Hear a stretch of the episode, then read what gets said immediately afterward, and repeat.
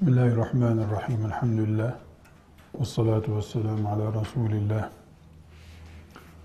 Bu çağdaki Müslüman kadınların dolayısıyla da bütün Müslümanların karşısına çıkmış çağdaş sorunlardan bir tanesi kadının çalışması sorunudur. Kadının çalışmasıyla kastettiğimiz şey kadının erkek gibi aybaşı ücret aldığı bir iş yapmasıdır. Ya da işte mezun olduğu bir fakültenin diplomasıyla filan işini kurup o işten para kazanmasıdır. Ya da bunların da ötesinde Müslüman kadının ticaret gibi farklı yöntemlerle para kazanacağı işler yapmasıdır. Hayatımızı başından sonuna kadar kurallarla bezeyen dinimizin kadının çalışmasıyla veya evinde oturmasıyla alakalı olarak bir kural koymamış olması mümkün değildir. Kesinlikle kadının çalışması ile ilgili de şeriatımızın söyledikleri vardır. Kadının çalışması kelimesi şeriatı bütünüyle incelediğimizde haram veya mekruh gibi yasak belirleyici herhangi bir ifadeyle karşılaşmayız. Kadının çalışması, para kazanması, parasını harcaması, kadına mesela çıplak gezmesi gibi yasaklanmış şeylerden birisi değildir. Kadının çalışması yasak değildir. Bunu özellikle vura vura üstüne oturta oturta söylüyorum. Herhangi bir Müslüman çıkıp kadının para kazanmasının veya bir iş sahibi olmasının İslamca yasaklandığını söylemesi mümkün değildir. E, bunu şiddetli bir şekilde savunmamız gerekir. Çünkü Resulullah sallallahu aleyhi ve sellemin sağlığında ashab-ı kiramın kadınlarından iş sahibi olanlar vardı.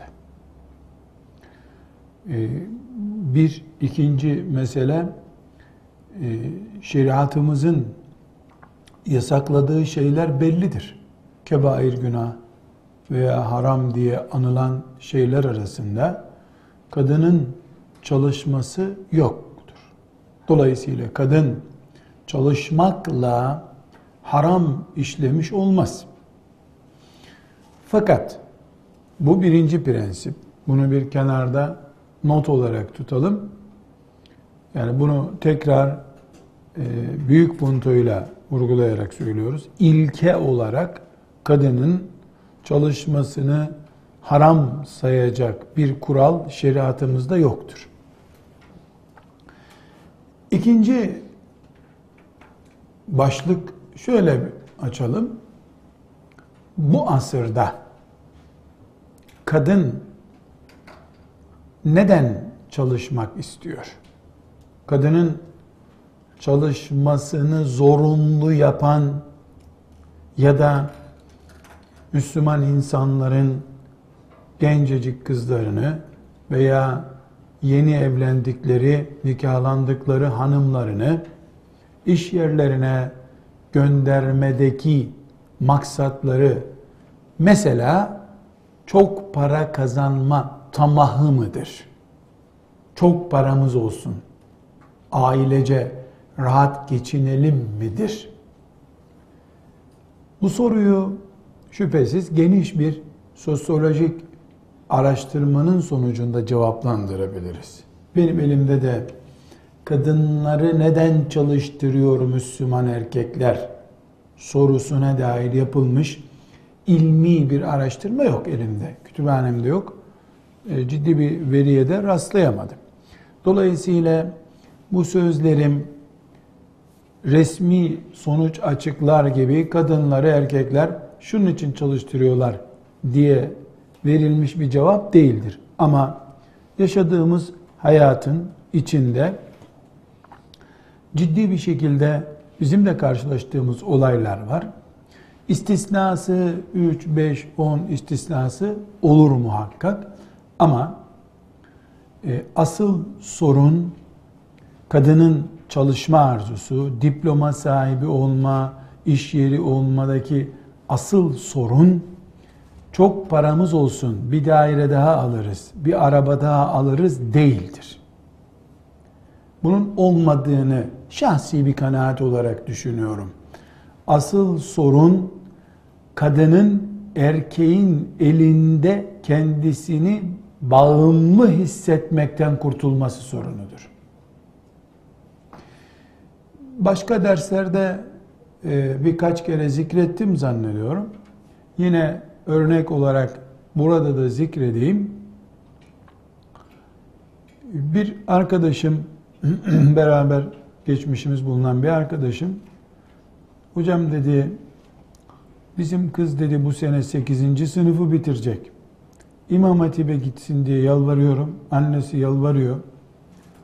Olmaz liseye gideceğim diye tutturdu.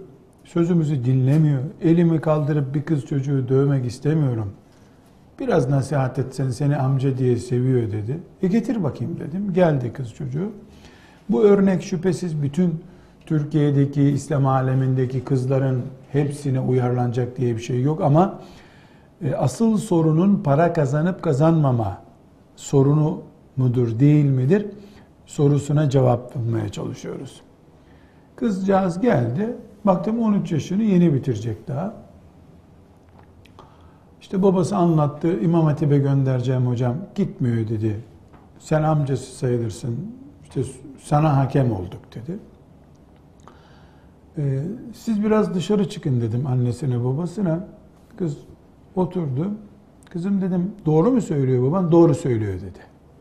Niye İmam Hatip'e gitmiyorsun da liseye gideceksin dedim.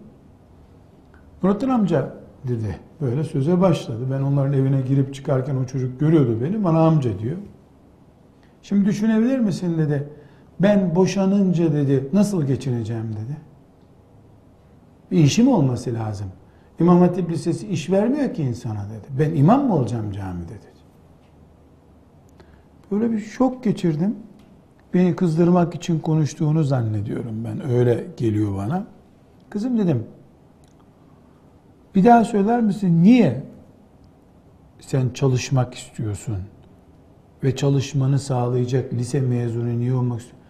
E anlamadın mı amca dedi. Ben boşanınca nasıl geçineceğim dedi. Kızım dedim bana göre senin babanın serveti yani benim servetimle babanın serveti dağla küçük bir çakıl taşı kadar sen 100 sene daha yaşasan babanın servetini tüketemezsin. Kardeşlerim var ama dedi. Beşe bölünse de gene tüketemezsiniz dedim. Hem sana soru soracağım kızım sen evli misin dedim. Yok dedi. Nişanlı mısın dedim. Yok dedi. Sevgilin var mı dedim. Benim ne işim var sevgili? Aybaşı oldun mu dedim. Olacağım dedi. Yani yaklaşık günlerinde demek ki. Peki kızım kiminle evlenmeyi düşünüyorsun? Öyle bir niyetim yok dedi. Boşanmayı düşünüyorsun ama dedim. Boşanmayı düşünüyorsun dedim. Evlenmeyi düşünmüyorsun, boşanmayı düşünüyorsun. Kızım sen yaşamayı düşünmeyip ölmeyi düşünen, kefenini ayarlayan bir adama benziyorsun dedim. Anlamsız bir şey söylüyor. Valla beni ikna edemezsin Nurattin amca, boşuna uğraşma dedi. İyi uğraşmayayım kızım sen dışarı çık dedim. Çıktı, babası annesi geldiler. Annesine dedim ki bacı dedim. Bu kız yanlış bir şey düşünüyor. Doğru ama bunun sebebi sensin dedim. Ben dedi nasihat ediyorum ona. E, faydası yok nasihatin dedim. Bu kız evlenen her kadının boşandığına inanıyor. Bir boşanma sendromu geçiriyor bu kız. Henüz aybaşı olmamış veya olacak bugün yarın. Bunu da siz ev sohbetlerinde bu orada oynarken hani filanca boşandı filanca boşanması lazım kocası şöyle dövdü böyle dövdü diyorsunuz ya onların faturasını ödeyeceksiniz dedim. Çünkü evlerinde televizyon yok o ailenin. Bir yerden bir televizyon haberi filan dinlediğini de söyleyemeyiz. Ama habere gerek bırakmayacak kadın dedikodularının içinde kalmış kızcağız. Hocam dedi iki teyzesi de boşandı dedi o olayları çok iyi biliyor dedi. Eh, buna keramet mi dersin ne dersen de artık dedim. Bak ben kıza sormadım teyzelerin boşandı mı diye. İki teyzesi de boşanmış. Bir saatlik bir boşanma olayı en az bir ay o evde gündem yapılmıştır. Akşam kötü bir film seyredip sabaha kadar kötü rüyalar gören bir insan gibi bu. Böyle izah ettim. Ve ne onlar ne ben kızı İmam Hatip Lisesi'ne gitmeye sanki çok tavsiye edilecek bir şey gibi İmam Hatip Lisesi'ne gitmeye ikna edemedim kızı. İşte babasına da dövme, boşuna düşman elde etme, elden kaçırırsın kızı diye nasihat ettim. Bana da bir daha sormadılar ne ettiklerine dair. Bu duygu şüphesiz bütün Müslümanların kızlarına ve hanımlarına uyarlanabilecek bir kuralı yansıtmıyor. Ama bir fitneyi yansıtıyor. Kadınlar erkeklerin tasallutu altında olmak istemiyorlar. Burada erkekler de asırlardan beri ortaya koydukları erkeklik şahsiyetiyle bunun ortağıdırlar, suçludurlar. Ayrı konu bunlar. Merhametsiz erkeklerin elindeki kadınlar böyle düşünmek zorunda kaldılar. Ayrı bir konu. Ee, bir başka örnek daha vereceğim. Bir yine arkadaşımın hanımı İstanbul sokaklarında yarı peçeli dolaşıyor bir aile. Muhabbetimiz var. Eşiyle arkadaşlığımız var. Ben hep takdir ederdim. Birkaç defa o hanım kardeşi e, sokakta uygun olmayan yani onun kıyafetiyle değil Müslüman bir kadın için uygun olmayacak berbat bir kıyafetle genç bir kızla dolaştığını gördüm. Ve ben eşine dedim ki bizim gelin dedim ne biçim emri bil maruf yapıyor dedim. Başkalarına söylüyor kendisi berbat kadınlarla dolaşıyor dedim. Öyle şey olmaz. De ki kayınpederin fena kızmış filan böyle alttan cümlelerle söyledim. Neyse hocam dedi öyle bir şey olmaması lazım dedi. Olur mu dedim defalarca gördüm dedim filan evden sizin evden çıkarken çok hoşuma gitmedi bu manzara dedim. Hocam etmedi dedi ben bir araştırayım dedi. Araştır dedim. Şimdi o hanımefendi kendisi tefsir dersleri filan veren de bir hanımefendi. Nasıl te, bana de, tefsir vermedi ama bir yerlerde tefsir okuttuğunu biliyorum. Aradan birkaç ay geçti. Ee, dedim ki sana ben bir iş rica ettim. Hallettin mi bu işi dedim eşine. Dedi hocam dedi ufak bir sorunumuz var. O senin dediğin benim kızım dedi. E daha çetrefil oldu işimiz dedim. Nasıl senin kızın oluyor? Dedi hocam hanımla hep tartışıyoruz. Benim bu anda aklıma gelmedi sana söyleyemedim. Bizim hanım diyor ki biz kaybolduk bari çocuklarımız kaybolmasın diyor dedi. O yüzden anlaşamıyoruz bu konuda dedi. Üzerimize gelme aile faciasına neden olma dedi. Gerek yok facia edin. Siz hangi faciayı bekliyorsunuz daha? Kalsın tamam dedi. Şimdi kızlarım şu cümleye çok dikkat edin. Bak ben şahitlik ediyorum. Tam peçeli değil ama yarım peçeli.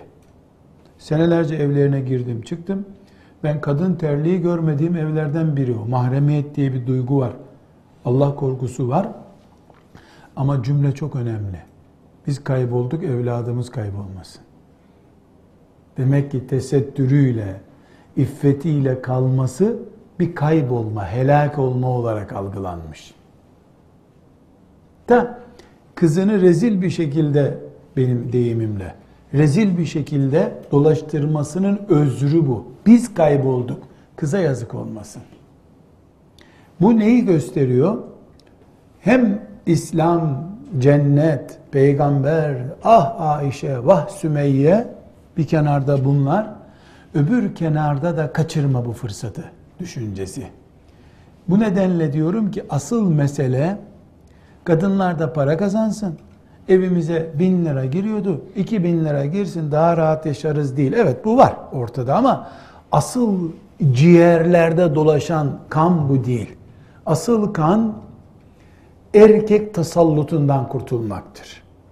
Yani parası olan, diploması olan bir kız olması halinde evlenirken bir defa pazarlık gücü böyle masaya vurarak başlıyor. E istemeye geldiniz ama diye başlıyor. Sen ne yapıyorsun? Bakkaldan peynir mi alıyorsun? Diplomalı kız istiyorsun. Mesleği olan kız istiyorsun. Kimsin? Sorusuyla başlıyor. Sonra evlenince hanım bizim çay hazır mı diye soran eşine cevap hazır. Yani senin işçin miyim ben? Erkeksen bizim de diplomamız var. Belki böyle açıkça ilk günlerde söylenmez ama sonunda kavganın sonunda cümle böyle oluyor. Kadını alttan alta ısıtan hastalık bu. İtaat etme mecburiyeti hissetme. Bu nedenle hani kadınlar da çalıştığı için işsizlik oranı yüksek filan ben bu konulara gelmiyorum. Dedim ya sosyoloji açısından bakmıyorum. Ortada bir vaka var. Bu ülkede işsizlik oranı yüzde onların üstünde. Ne demek yüzde onların? Her yüz erkekten biri sokakta sürünüyor demek bu. Bu yüzden kahveler dolu, bu yüzden cinayetler artıyor, bu yüzden terör örgütü adam buluyor kendine. Ayrı bir konu. Bunlar sosyolojik vakalar. Ama ortada başka bir facia daha var. Kadın iki kere ikaza dayanamayacağı kadar güçlü hissediyor kendisini. En kötü ihtimalle boşanırız. Boşanırsam zaten maaşım var, işim var, gücüm var. Ee, binaenaleyh ben niye bu adamın kahrını çekeyim diye düşünüyor. Allah da boşanmak helaldir demiş zaten. Eh o zaman kadının erkekten bir farkı saçları uzun biraz. Onları da kuaföre götürüp kısa kestirdi mi denk oluyor. Yasalarda, kasalarda bu işi destekliyor. E, ahiret olmasa ne kadar iyi olacaktı bu iş. Bir de ahiret olmasa, şu toprağın altında da hesap vermek diye bir şey olmasa. Gerçi o da kalktı. Kabir azabı yok diye diyen cesurlar da çıktı. Kabir azabı da yok. Ahirette de zaten kadın haklarını savunan bir avukat bulursa iş düzeldi. Ne'udhu billahi teala. Haşa. Kadını cariyesi gibi gören zalim erkek bu Muhammed'in ümmetinden bir insan değil sallallahu aleyhi ve sellem. Onu asla tasvip etmiyoruz. Ne diyor? Sizin en iyiniz sallallahu aleyhi ve sellemin sözü ailesine iyi davranandır diyor. Ben aileme iyi davranıyorum. Ümmetimseniz kıyamet günü yanı başımda olmak istiyorsanız ailenize iyi davranın diyor. Bu ümmetin karakteri belli. Kimse sakalından dolayı cuma namazına gittiğinde hatta sabah namazına gittiğinden dolayı hanımına zulmünü aklayıp baklayamaz. Zalim oğlu zalim o. Babamdan böyle gördüm. Baban da zalim. Dedem de böyle. Deden de zalim.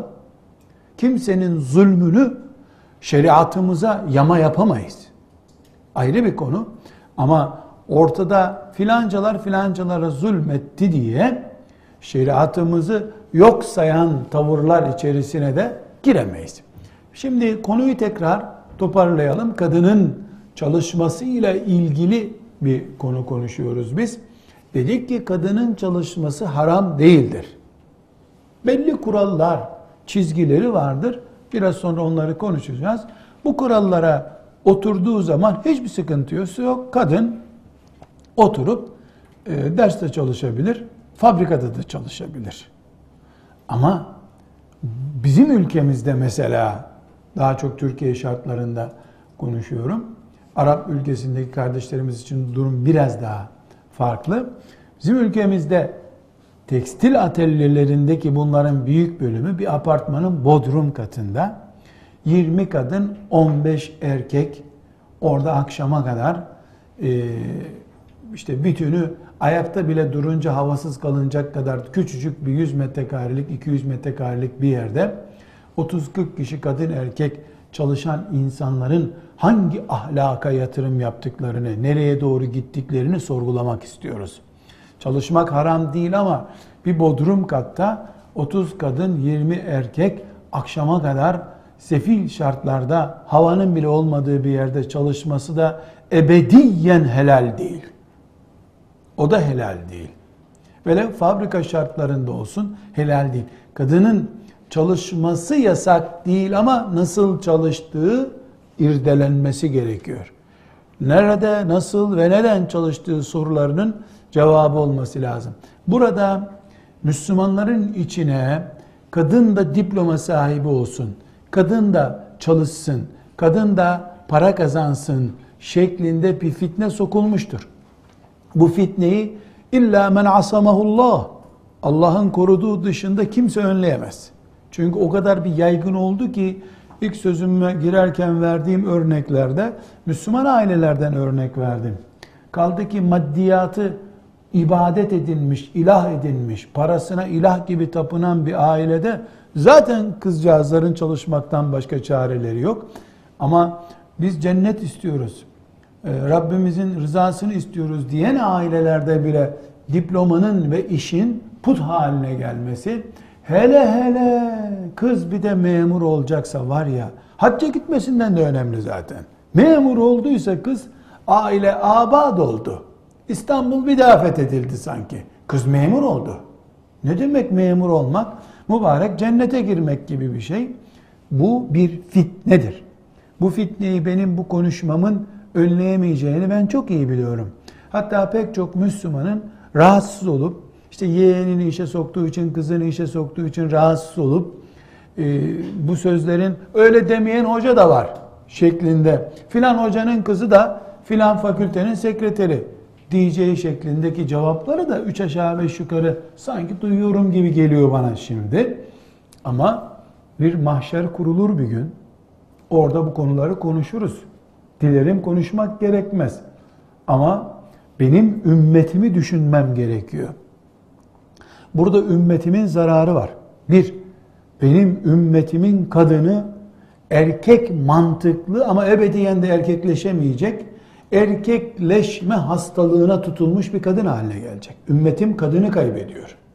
Benim ümmetim kimlik açısından zarara uğruyorsa, benim ümmetimin iffeti açısından sıkıntı oluşuyorsa, benim ümmetimin sayısı, nüfus sayısı azalıyorsa, bunu kim yaptıysa cinayet işlemiştir. Benim ümmetim üç şeyi kaybediyor kadın çalışınca. Bir, kadınlarda kadınlık merhameti, iffeti, ahlakı, kadınlık duygusallığı açısından kimlik kaybı oluyor. Bir.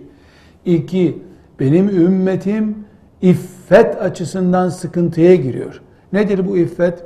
Kadınların çalıştığı yerlerdeki sıkıntılar, gel git servislerdeki sıkıntılar, evde kadınına doymadığı için gözü aç dolaşan evli erkekler, dolayısıyla iffet açısından ve ahlak açısından ve aç gözlülüğünden dolayı, gözü doymamışlığından dolayı en iyi ihtimalle internet bataklığına yuvarlanmış çoluk çocuk sahibi erkekler çıkıyor ortaya bu sefer.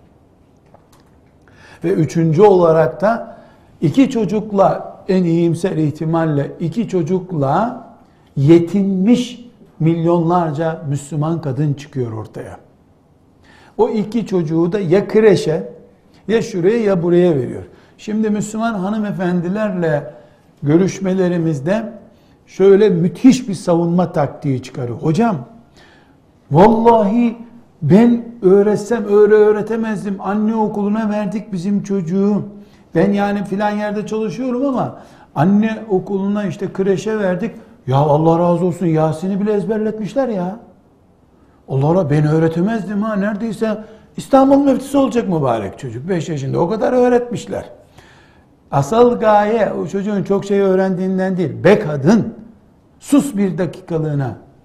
Dünyadaki herhangi bir bilgi, Kur'an bilgisi de dahil annenin vereceği şefkat ve merhametin yerini alabilir mi? Diyelim 10 yaşında allame yaptın o çocuğunu sen. Anneden alacağı şefkat ve merhamet yükünü, o iletişimi neyle dolduracaksın sen? Bari Kur'an'ı ve ilmi alet etme bu işe. Evet, demiyorum çocuklarımız küçük yaşlarda Kur'an terbiyesi almasınlar. Eğer bir anne kendi evde beklediği halde e, çocuklarından bir tanesini ikinci bir hocanın desteğiyle Kur'an öğretiyorsa başım kurban. Güzel, hoş bir şey. Allah mübarek etsin. Buna ben fikren, ruhen desteğim. Ama sen işe gittiğin için bu tuzağı bana kuruyorsan bu tuzağa gelmeyeceğim ben Allah'ın izniyle. Çünkü sen bunu samimiyetle yapmıyorsun. Demek ki ortada bir sorunumuz var. Kadının kimliği kayboluyor çalışınca kadın. İki, iffette sorun çıkıyor. İş yerinde bulunan kadın yüzünden. Artı erkekler evlendikten sonra kadınlar açısından kadınlar tarafından tatmin edilemedikleri için ederim ederim kimse palavra konuşmasın. En az 8 saat çalışmaya çalışma denir. 8 saatlik bir çalışmanın hiç değilse 2 saat dinlenmesi olması gerekir. Evin altındaki bir iş yerinde çalışıp yukarı çıksan 8 saat yorulmuş bir beynin sahibi bir kadın hani ayetlerde hadislerde bahsedilen tebessümle eşini karşılayan kadın olamaz. Meseleye ben hani gelir de yemek yapmaya vakit bulamaz diye bakmıyorum. Zurnanın son deliği bile değil yemek. Nedir ki yemek ya? Kadın zaten yemek yapmasa da kocasına karşı asi olmuş olmaz. En azından fukahanın ihtilafı var. Kadın yemek yapmak zorunda mı değil mi diye.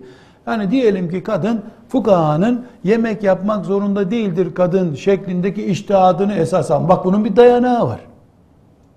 Çamaşırını yıkamadı kocasını. Bunun bir dayanağı var ya. Yıkamak zorunda değildir diyen iştihatları ben önüne koyayım. Diyeyim ki sen zaten bacı otur işine bak. Ama yataktan doymadan kalkmış erkeğin katilidir kadın. Bunun için kadınların çalışma, diploma, iş sahibi olma arzuları da çoğaldı. Evlendikleri halde bir daha evlenmek isteyen, ikinci hanım olmak, hanım sahibi olmak isteyen erkeklerin sayısı da çoğaldı. Sofraya oturan doymayınca aç kalkar oldu bu sefer. Aç kalkan sandviç mandviç ne bulursa bir daha yeme ihtiyacı hisseder gibi bir yorumlamayla bu durumu anlatmış olayım. Bunun için iki şeyi net çiziyoruz. Birinci çizgimiz şeriatımız kadın çalışamaz diye bir kural koymamıştır. Sahabe kadınları iş yapıyorlar. Efendimiz sallallahu aleyhi ve sellem kadına haber gönderdi. Sen şu işi beceriyordun bir yapsana bana. Örgü örmekten işte filan işe kadar. Tarlasında çalıştılar. Hiçbir şekilde bunu yasaklayıcı bir kural yoktur. Birinci bandımız bu. İkinci bandımız kadın çalışırsa çalışmasının doğurduğu boşlukların faturası var. Bu fatura ahlakı, mümin kadın kimliğini, iffet sorunumuzu, nesil yetiştirme sorunumuzu zedeliyorsa iş yerini kapattık demektir. Şimdi tekrar en baştaki e, o 13 yaşında 13 yaşını yeni bitirecek olan e, kızımızın tavrına tekrar dönüyorum. Henüz sevgilisi yok. Hatta boşanan teyzeleri yüzünden evlenmek bile düşünmüyor. Ama boşanınca ne yapacağının hesaplarını yapıyor. Doğmamış yaşama hesabı yapıyor.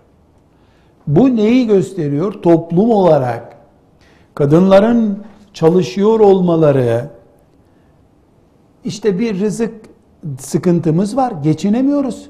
Bari bir iştah sahibi olalım da kiramızı verebilelim. Bu mübarek bir duygu. Buna hiç kimse itiraz edemez.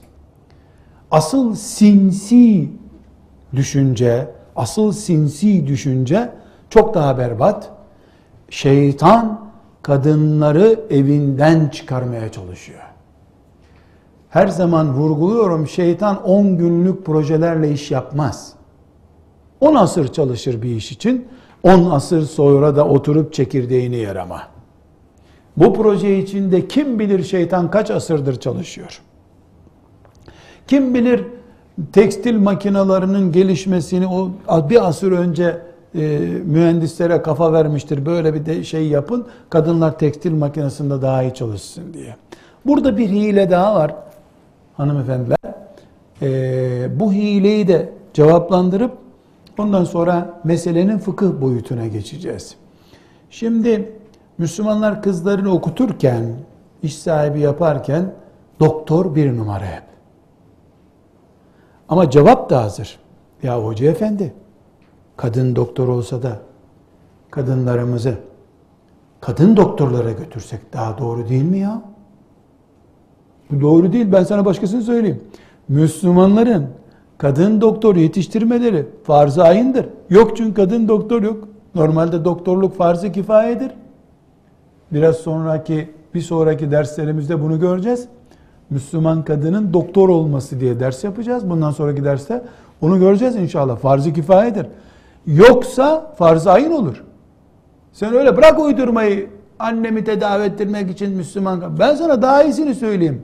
Müslümanların Müslüman kadın doktor yetiştirmeleri branşında eğer kadın yoksa farz-ı ayındır. Varsa farz-ı kifayedir. İmam yetiştirmek gibi bir şey bu. Çocuklara Kur'an öğretmek gibi bir şey bu. Müslümanların Müslüman diş doktoru, diş hanım doktoru yetiştirmeleri üzerlerine vaciptir kardeşim. Ama dinden yontarak mı? Burada iki sorunun cevabını vermiyor bu Müslümanlar.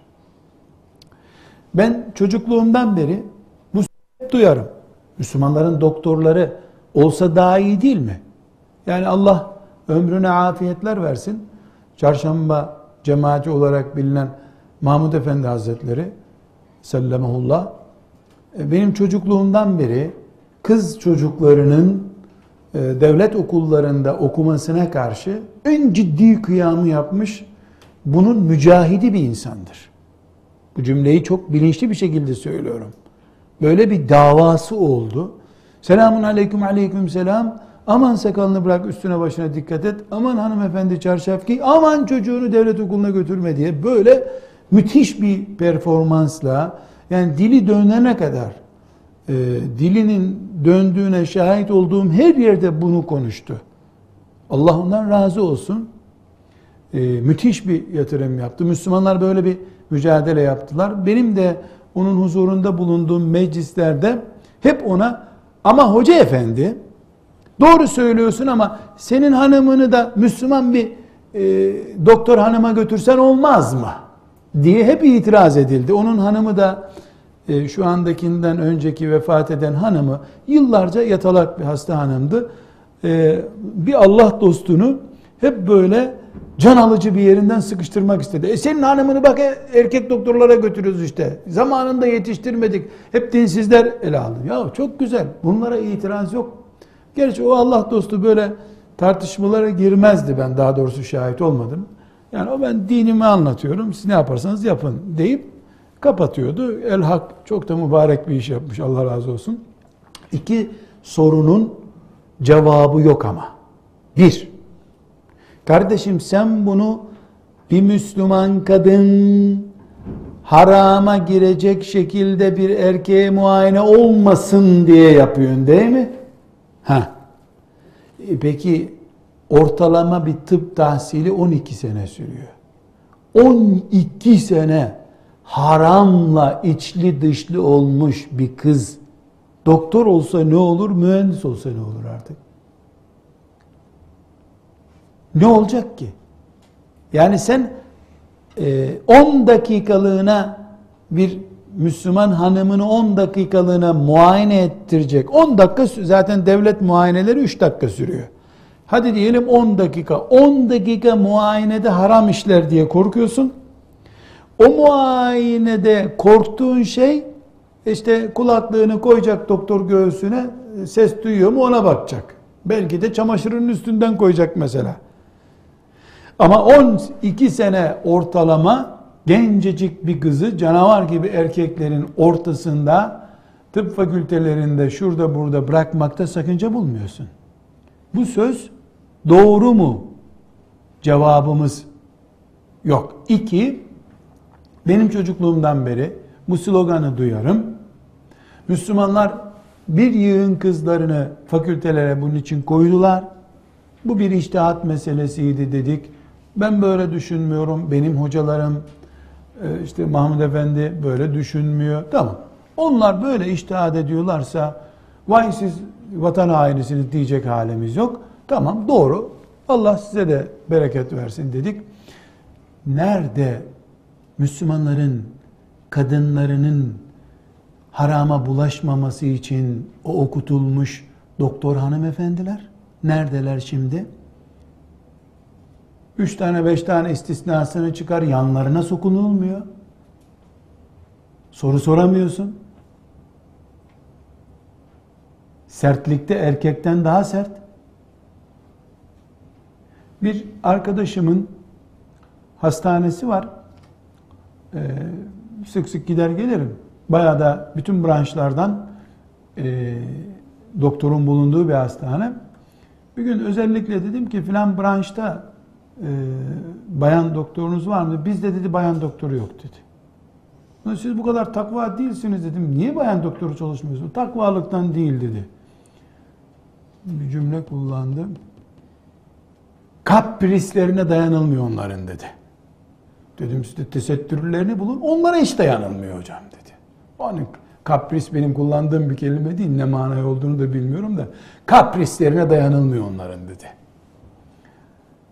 Tabi burada müminlerin umudu olmuş Müslüman doktor hanımefendileri haşa böyle kul hakkı olur. Biz konuşmamız doğru değil. Ama Müslümanların da yüreğinde yara var bu konuda. Yara var. Yani erkekle daha rahat konuşuluyor da o kadınla konuşulamıyor diye derdi var Müslümanların. Biz burada Müslümanların nabzı üzerinden konuşuyoruz. Dolayısıyla e, biz ne tıbba karşı olabiliriz, ne Müslüman kızların tıp okumasına karşı olabiliriz. Hayatın vakası bu, realite bu. Böyle bir gerçek var ortada. Ama dinimizin hassasiyetlerimizden bir hassasiyetin bir kızın ihtirası için kullanılmasına razı olamayız. Senin asas derdin nefsini tatmin etmek, zevkini tatmin etmek. Niye benim haram helal hassasiyetimi alet ediyorsun bu işe? Tıp konusuna tekrar gireceğiz. Yani tıp e, Müslüman kadının doktor olması diye bir başlık açacağız. Bir de kadının tıptaki problemleri diye bir ders açacağız ileriki dönemde. Ama şimdiki konumuz kadının çalışması konusu. En popüler e, yem bu hususta kadınımız doktor olsun. Böylece Müslüman kadınların tıp sorunu bitsin diye bir slogan benim çocukluğumdan beri demek ki 30-40 senedir hep duyuluyor. Dolayısıyla buna böyle bir cevap verme ihtiyacı hissettik. Şimdi tekrar meselemize gelirsek bizim konumuz ne? Müslüman kadının evinin dışında bir yerde çalışması konusu. Bir kere e, ilke olarak defalarca Ahzab suresinin 33. ayetini okuduk.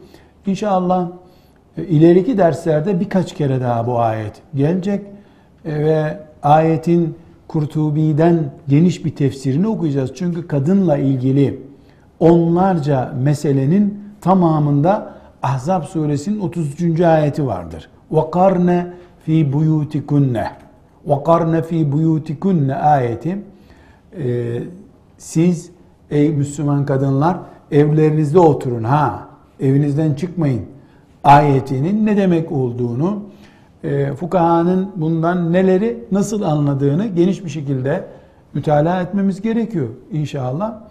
E, dolayısıyla وَقَرْنَ ف۪ي بُيُوتِكُنَّ ayeti hatta ya nisa nebi diye başlayan 32. ayetten itibaren 32 ve 33. ayeti Kurtubi'den ahkam tefsirlerinin en büyüğü olan Kurtubi'den beraberce mütalaa edeceğiz.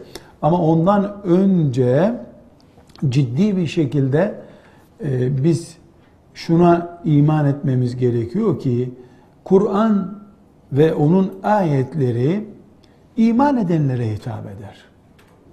Yani bu ayetleri ne benim gibi burada ders yapan birisinin çıkıp zevkine göre okuması affedilir bir suçtur.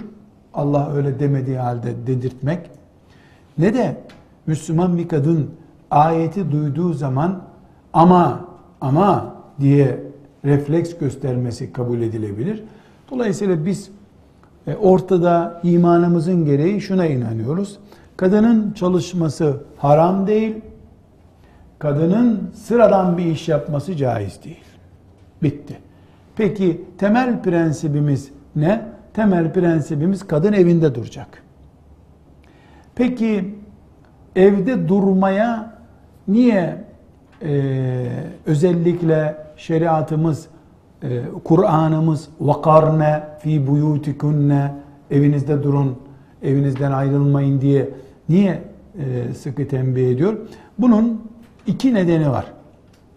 Bu ayetin tefsirinde ayrıca konuşacağız ama temel iki nedendir. Birincisi fitne güvencesinden dolayı. Fitne güvencesi söz konusu. Yani bu fitne e, kötülük demek değil, tehlike demek. Kadının fitne sıkıntısına karşı وَقَرْنَ ف۪ي بُيُوتِكُنَّ ayetinin tefsirinde e, şeriatımızın hangi tedbirlere başvurduğunu ve bu tedbir mantığının e, kadına yönelik bu tip e, sınırlamalar getirilirken bir tedbir var. Bu tedbirin mantığının ne olduğunu geniş geniş konuşacağız inşallah. Ama şimdi diyoruz ki kadının çalışması haram değil, çalışması sıradan olunca caiz değil. Belli kurallarla ancak çalışabilir diyoruz. Bu duruma da bizi Kur'an'ın Ahzab suresinin 33. ayeti sevk ediyor. Çünkü ayet ve karne fi buyutikunne ve la teberracne teberrucel cahiliyetil ula diye kırmızı bir çizgi çiziyor. Evde oturacaksınız diyor. Evde oturmanın iki mantığı var. Ya da iki gerekçe Müslüman kadına çıkma dışarı. Evde otur diyor. Birincisi fitnedir. Fitneden dolayı kadın fitneye düşmesin diye şeriatımız böyle bir e, kırmızı çizgi çiziyor. Kadının fitneye düşmesi aynı zamanda fitneye düşürmesi demek. Burada e, hanımefendiler e, Bukhari, Müslim ve e, Ebu Davud'un Allah onlardan razı olsun rivayet ettiği Ayşe annemize ait bir dipnot var. E, bu hepimiz için çok önemli. Esasen evde durmakla ilgili bir konu değil. E, ama başka bir mesele e, Müslüman kadınla ilgili Ayşe annemizin hassasiyetini gösteriyor. Şimdi e, haritadaki yerimizi kaybetmeyelim. Kadının evde oturması esastır diyoruz. Evde oturmanın iki temel gerekçesi var dedik. Birincisi fitnedir. Fitneyi bir açılımla örneklendiriyoruz. Yani fitne ne demek? Kadın kendisi açısından yanlış bir iş yapma ihtimali veya dışarı çıktığında dışarıda e, bir hata yapmış olması. Hatır, yani erkeğin hatasına veya sebep olması. Hatırlarsanız kadının cemaatle namaz kılması, camiye, mescide gitmesiyle ilgili demiştik ki kadına camiye gitmek erkekler gibi müekket bir sünnet değildir. Yasak da değildir ama. Kadın camiye, cemaate gidebilir. E, Ebu Hanife rahmetullahi aleyh ve talebelerinin bu hususta işte yaşlı kadınlar gitsinler, işte akşam yatsı namazlarına, sabah namazına gitsinler e, gibi fıkhi kaidelerini de fıkıh iştihatlarında söylemiştik. O esnada dedik ki kadın camiye gideceği zaman, cemaate, namaza gideceği zaman parfüm kullanmıyor olması lazım. Çünkü parfüm kadının e, yürürken yolda erkeğin dikkatini çekmesine sebep olabilir. Bir endişe bu sadece. Yoksa parfüm süren kadın hemen cinayet işlemiş değildir herhalde. Böyle bir ihtimal söz konusu olabilir. Bu ihtimale binaen kadın parfüm kullanmasın camiye giderken deniyor. Ayşe annemiz radıyallahu anha hicretin yaklaşık 50. yılına kadar yaşadığını kabul edelim. Yani Resulullah sallallahu aleyhi ve sellem Efendimiz'den hemen hemen 40 sene sonra vefat etti. Hemen hemen böyle bir rakam kabul edelim. Yaklaşık 50 sene diyelim biz buna. Efendimizin vefatıyla Ayşe anamızın vefatı arasında 50 sene var diyelim. Yarım asır. Yuvarlıyorum rakamı ki anlaşılması kolay olsun. 36 sene desem böyle biraz daha muğlak olacak. Şimdi bu 50 senelik zaman içinde Ömer sağ, Ali sağ, ashab-ı kiram sağ, tabi'in hala ayakta. Medine'de, Ayşe anamız Medine'de yaşıyor. Medine dünyanın en temiz şehri, tertemiz, mis gibi kokuyor Medine. Böyle güzel bir İslami ortam var. Şimdi bakın Ayşe annemiz ne demiş? Yani en uç ihtimal Efendimiz Aleyhisselam'dan 50 sene sonra olabilir. Ayşe annemiz de Resulullah sallallahu aleyhi ve sellemin kadınların camiye gelmesini engellemeyin ha. Kadınlar izin isterse camiye gelmek için izin verin hadisini de biliyor. Kendisi de zaten böyle rivayet ediyor. Ama ne buyurmuş? Resulullah kadınların şu halini görseydi camiye gelmelerini yasaklardı demiş. Resulullah sallallahu aleyhi ve sellem kadınların şu halini görseydi camiye gelmelerini yasaklardı. Diyor Ayşe annemiz Bukhari, Müslim ve Ebu Davud'un rivayet ettiği hadis-i şerifte. Şu cümleye çok dikkat ediniz. Ama biraz önce 50 mi 40 mı diye konuştum ya. Lütfen Medine'nin tam 1400 sene önceki halini düşünün. Evet Resulullah yok sallallahu aleyhi ve sellem. Büyük ihtimalle Ömer bin Hattab da yok. Ama Ayşe annemiz sağ olduğuna göre mesela en son sahabi Efendimiz'den 100 sene sonra vefat etti. Yani Ayşe annemizin bu sözü söylediğinden 30-40 sene sonra bile ashab-ı kiramdan daha insanlar vardı. Sünnete, imana, Kur'an'a canlarından daha fazla tutkun olan binlerce insan var Medine'de. Abdullah İbni Ömer'in talebeleri orada. Din, iman konusunda kesinlikle taviz vermiyorlar. Sünnet için can veriyorlar. Kadınlar ne hale gelmiş ki Ayşe annemiz bunları görse Resulullah mescide çıkmayı engellerdi diyor. Ne hale gelmiş olabilir biliyor musunuz? Bir iki kadın görmüş parfüm sürmüşler. Ve Ayşe annemiz o kokuyu almış. Vay siz nasıl parfüm sürersiniz? Erkekleri tehlikeye düşürürsünüz, kendinizi günaha sokarsınız diye tehdidine bak camiden kovacak. İşte bu kadının neden vakarna fi buyutikunne ve la tebarracne tebarrucel cahiliyetil ulaya sevk edildiğinin işaretidir bu. Yoksa mesele sadece parfüm kullanmak veya kullanmamak meselesi değil. O boyuttan bakmayalım. Ama bir parfüm penceresinden baktığında Ayşe annemiz nasıl rahatsız oluyor? Bizim çocukluğumuzda Karadeniz'in hocaları böyle şeyler anlattığında yaşlıların cevabı şu olurdu. Uşağım o kadar da değil. O kadar da değil. Böyle Karadeniz lehçesiyle yani dediğin biraz abartı demek olur. Yahu nasıl böyle dersin efendi? O kadar da olur mu? E uşağım zaman gidiği görmeyi misin? Yani bu zamana ayak uyduralım. Şimdi Ayşe annemizin cennetine girerken hep beraber zaten kadın öldü mü merhume teyze otomatik Ayşe'nin komşusu. Hiç öyle başka bir sahabiye ziyarete gitmek de yok. Cennette hep Ayşe ile beraber. Ayşe'nin hassasiyetlerine gelince radıyallahu anha o kadar da değil. E uşağım o kadar da değil. Belli olur bir gün ne kadar oldu. Ama ölçü Aişe radıyallahu anhadır. O kadar mıdır, bu kadar mıdır bilmem. Ama Allah onu bize örnek gösteriyor. Aişe radıyallahu anha örneğimizdir. İkinci وَقَرْنَ ف۪ي بُيُوتِكُنَّ وَلَا تَبَرَّجْنَ تَبَرُّجَ الْجَاهِلِيَّةِ الْعُولَى ayetinin e, yani kadını çıkma dışarı, evde dur. Ki bu çık, dışarı çıkma demek yani kapıyı kilitlesin kocan bir daha cenazen çıkar değil. O karne fi buyutikünne ayetinin tefsirinde inşallah çok geniş bir şekilde bunu ele alacağız. 3-4 ders yapacağız. Böyle çok ayrıntılı bir şekilde ele alacağız inşallah. Şeriatımız hapis şeriatı değil elhamdülillah. Ama ticaret merkezlerinde, alışveriş merkezlerinde sabahlama şeriatı da değiliz. Bir ortası olan, ahlakı olan dinimiz var elhamdülillah.